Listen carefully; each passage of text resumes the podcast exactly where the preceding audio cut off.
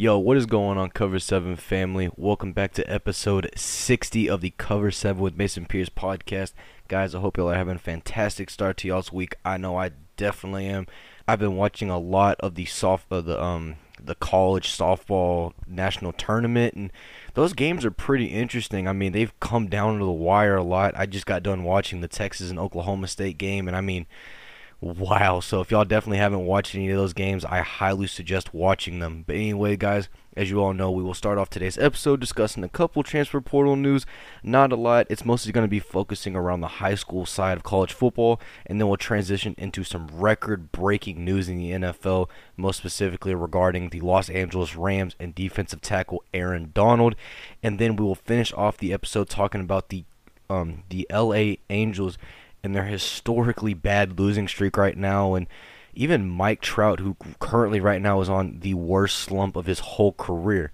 Anyway, guys, before we do begin today's episode, I do want to ask y'all to please make sure that you are following the official Instagram and TikTok of the Cover 7 with Mason Pierce podcast at Cover 7 with Mason Pierce on both of those platforms. And anyway, guys, let's get right into today's episode. Now, the first news that I do want to talk about it is regarding former Central Michigan running back Kobe Lewis. Now, Kobe Lewis, he just announced on Monday that he would be entering the transfer portal after spending the past four seasons with Central Michigan. Now, despite missing the 2021 season due to a knee injury that cost him his whole season, he actually did have some pretty productive years with Central Michigan his most productive season is dating back in 2019 where he rushed for roughly a thousand yards and 12 touchdowns which was was absolutely statistically great. And then he also did seem to do pretty good in the short 2020 season, you know, obviously caused you know by the coronavirus, as he rushed for roughly 468 yards and six touchdowns in only six games. So statistically pretty good. Well.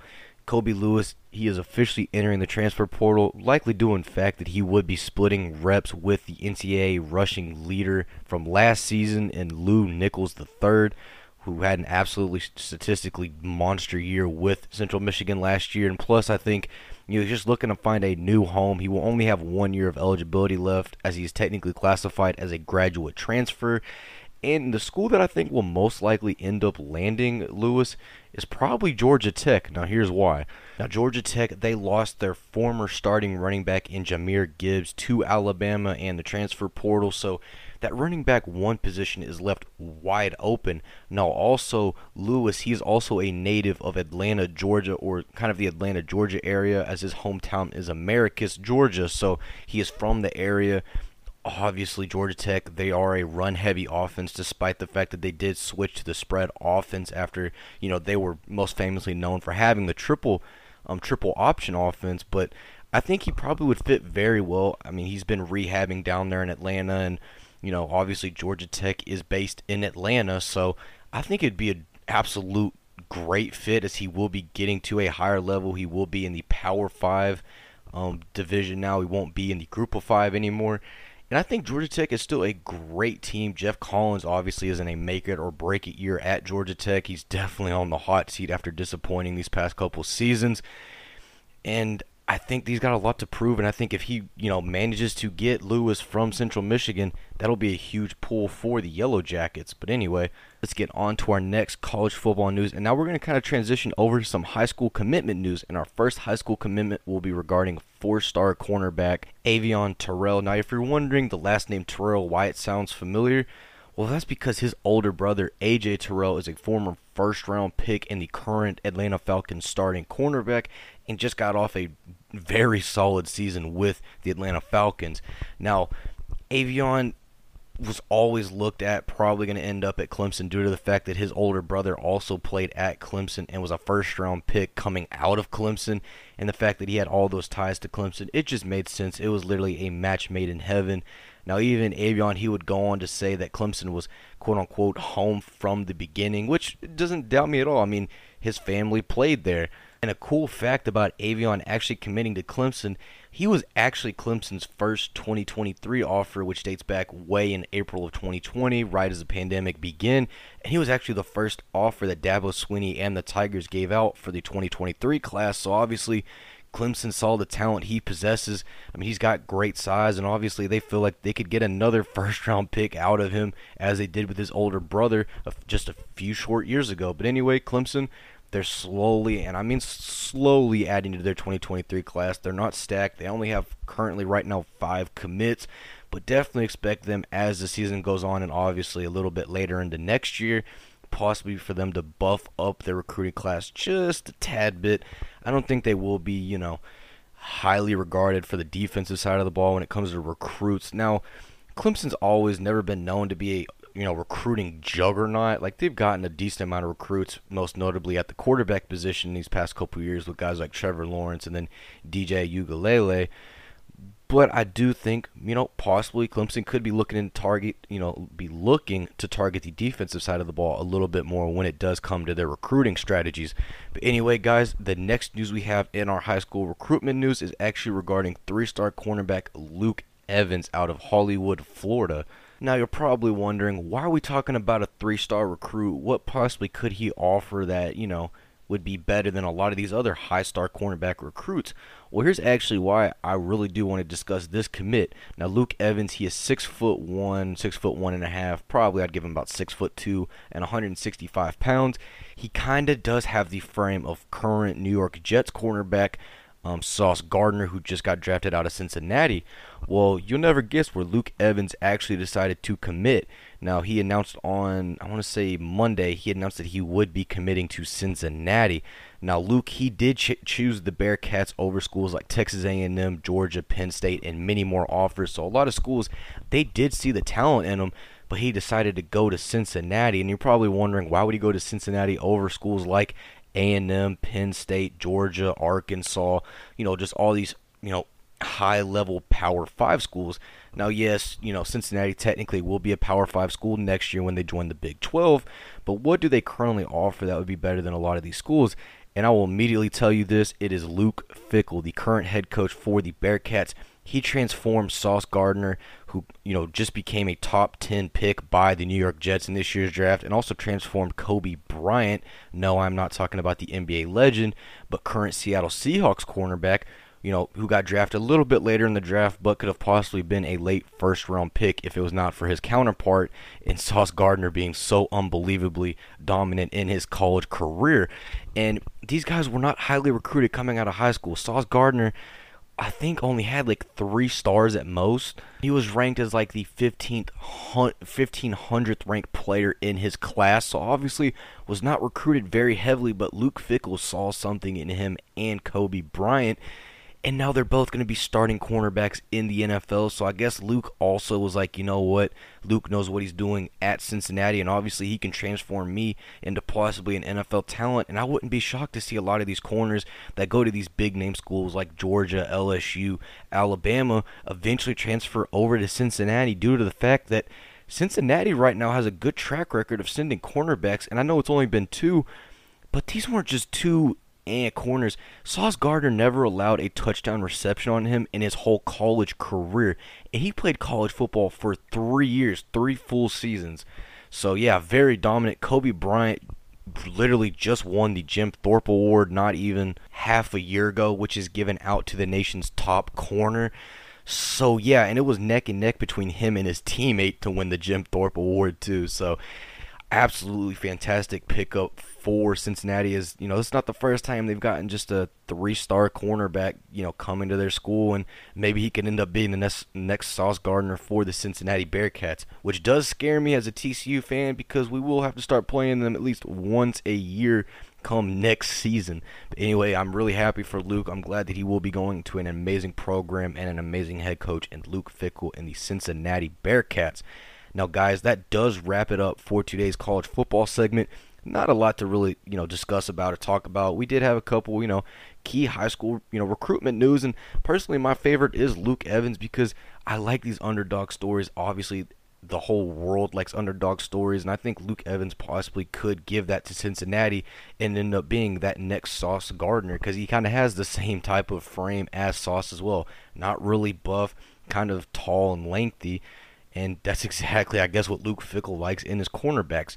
But anyway, guys, let's discuss some NFL news. Now, the first NFL news that I do want to talk about is some record setting NFL news, and this is regarding the LA Rams and their soon to be Hall of Fame defensive tackle in Aaron Donald.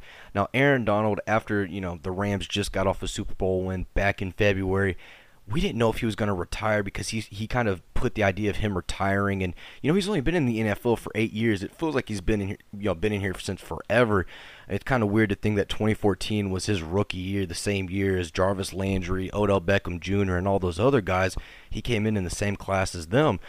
Um, you know, absolutely has an amazing resume. He's a three-time defensive player of the year a seven time first team All Pro and has been named to the Pro Bowl in all eight seasons of his NFL career. So obviously, we'll be going to, you know, Canton whenever his you know his NFL career does come to a close, and will be regarded as one of the greatest will be regarded as one of the greatest defensive players of all time, up there with guys like Lawrence Taylor.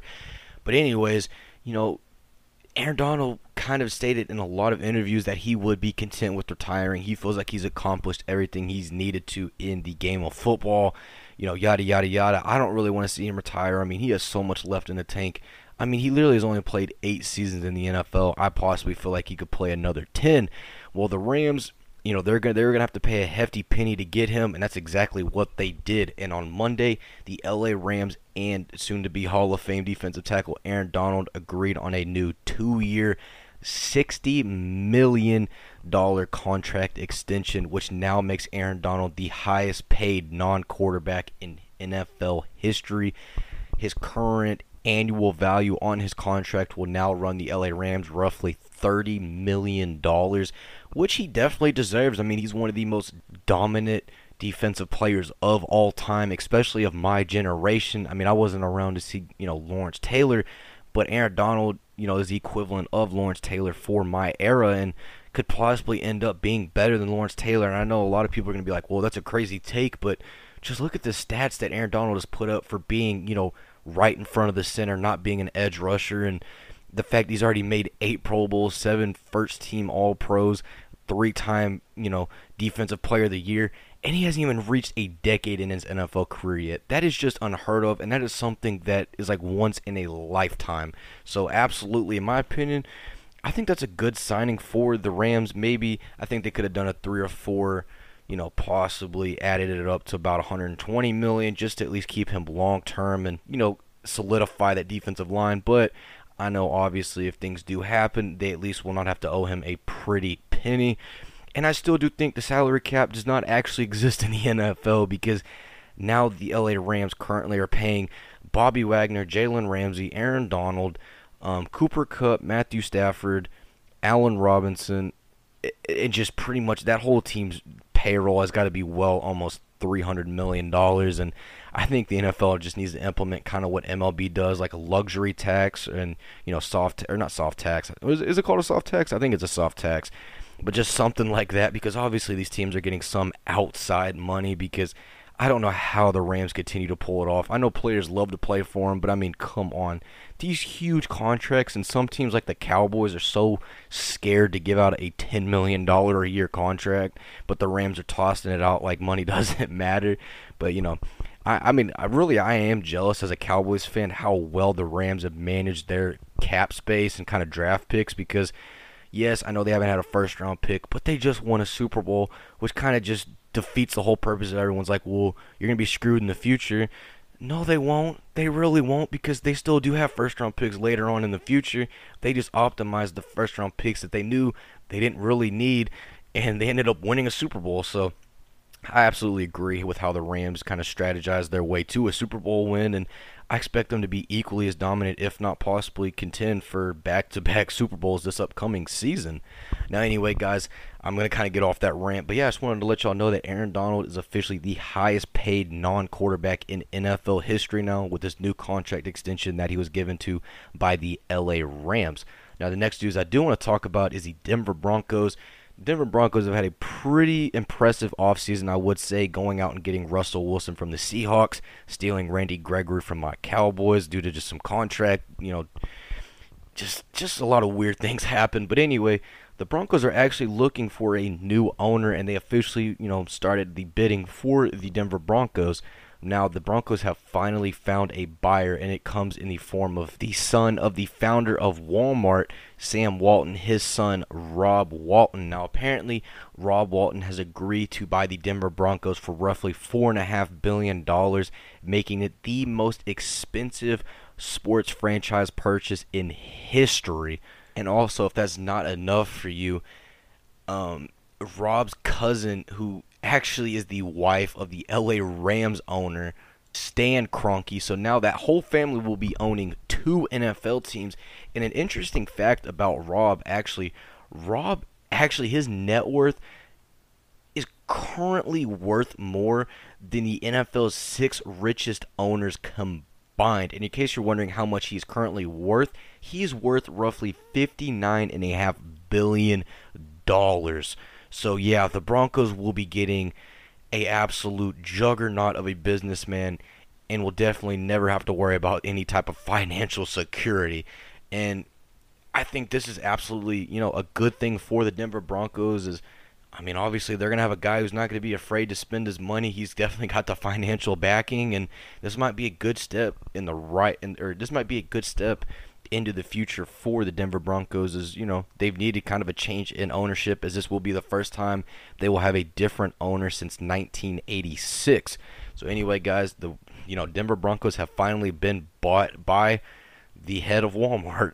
But anyway, guys, the next news I do want to talk about is the New England Patriots. Now, the New England Patriots, they lost their offensive coordinator, Josh McDaniels, to the Las Vegas Raiders as he's officially become their head coach. So that kind of did leave the play caller hole for the Patriots wide open for whoever wanted it.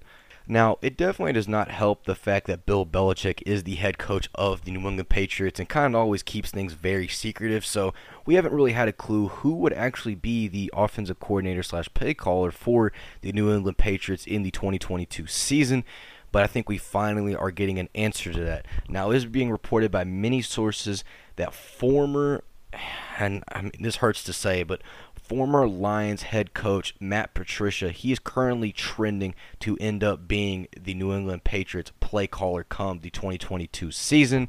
Now, Matt Patricia definitely did not have a good tenure when it came to being a head coach in the NFL after he posted a 13 29 and 1 record in 3 years with the Lions and constantly had a lot of off the field issues with players, most famously Darius Slay, who wanted to leave Detroit solely because of Matt Patricia, which I know obviously Detroit regrets trading him now because he's had a decent amount of success over in Philadelphia.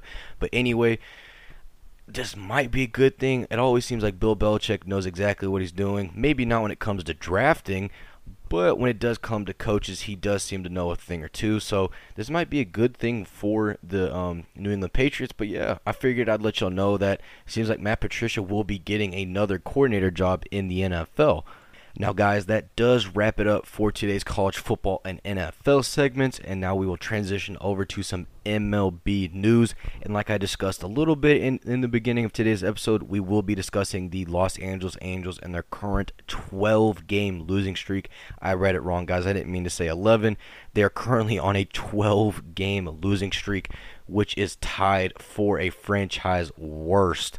And they actually currently do have the longest losing streak in the majors this season, as they have now taken that from the Cincinnati Reds, who had a 11 game losing streak early on in the season.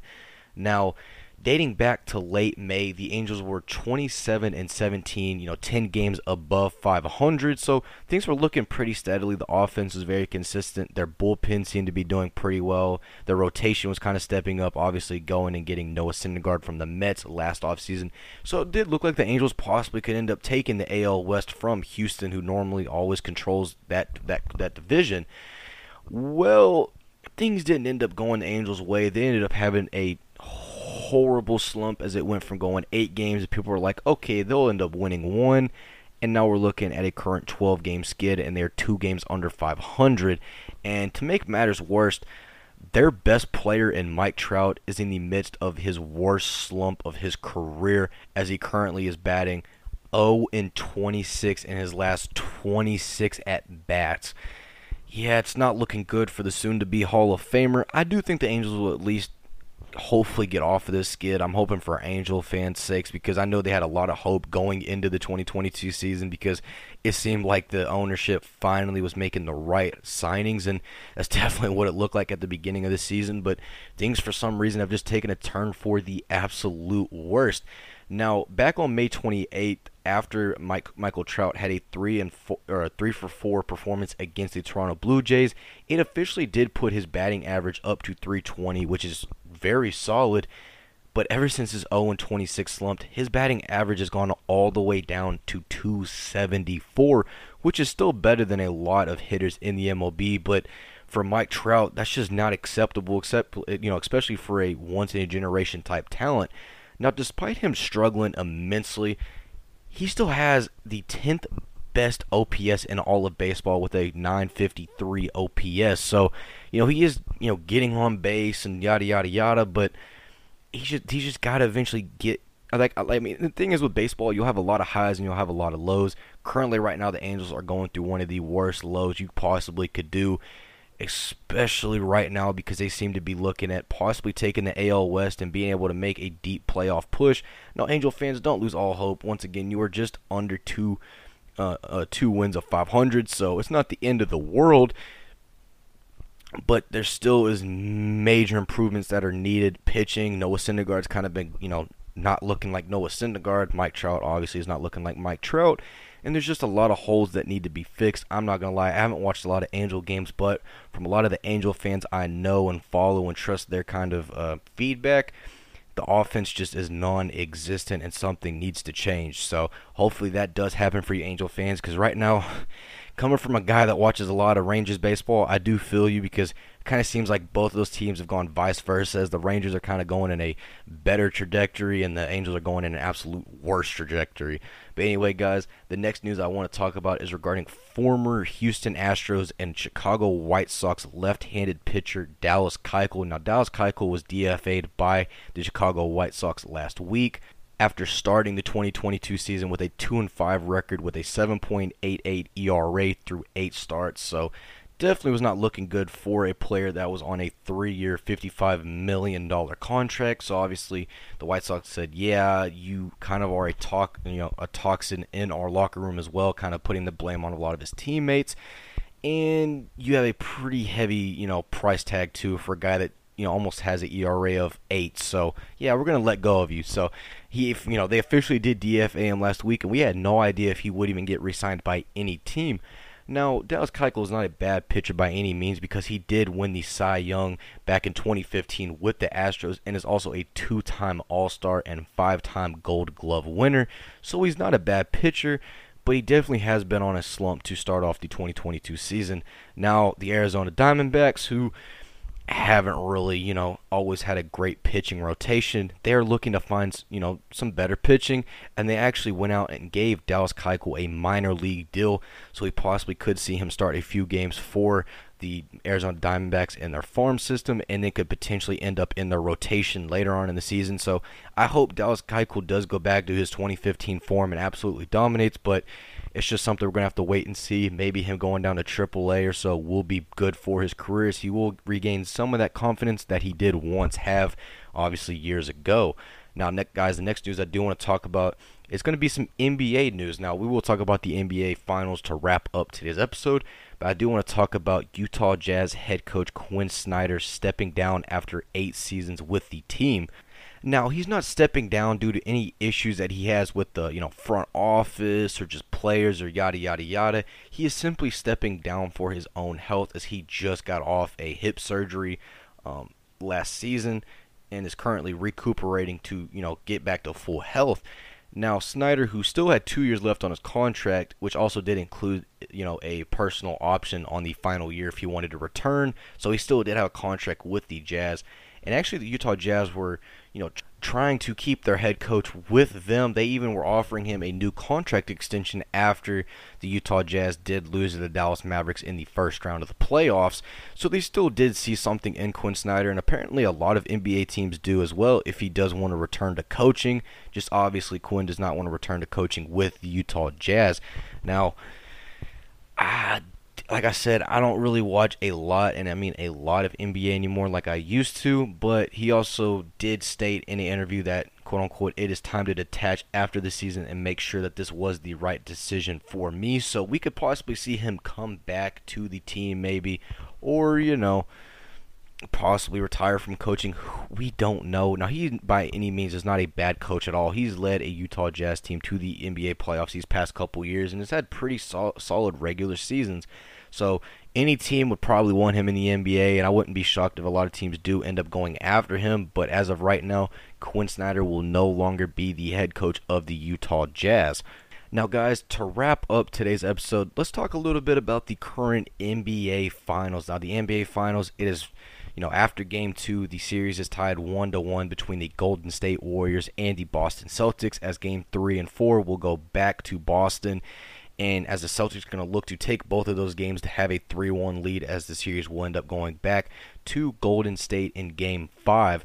Now, I'm I, honestly, I'm really impressed with the NBA Finals because both teams have had pretty solid offenses. Jordan Poole was absolutely dominated, most specifically in game two you know, having an insane half court shot. And, you know, this series has been very well balanced, in my opinion. I didn't watch too much of game two, but I definitely did watch a lot of game one.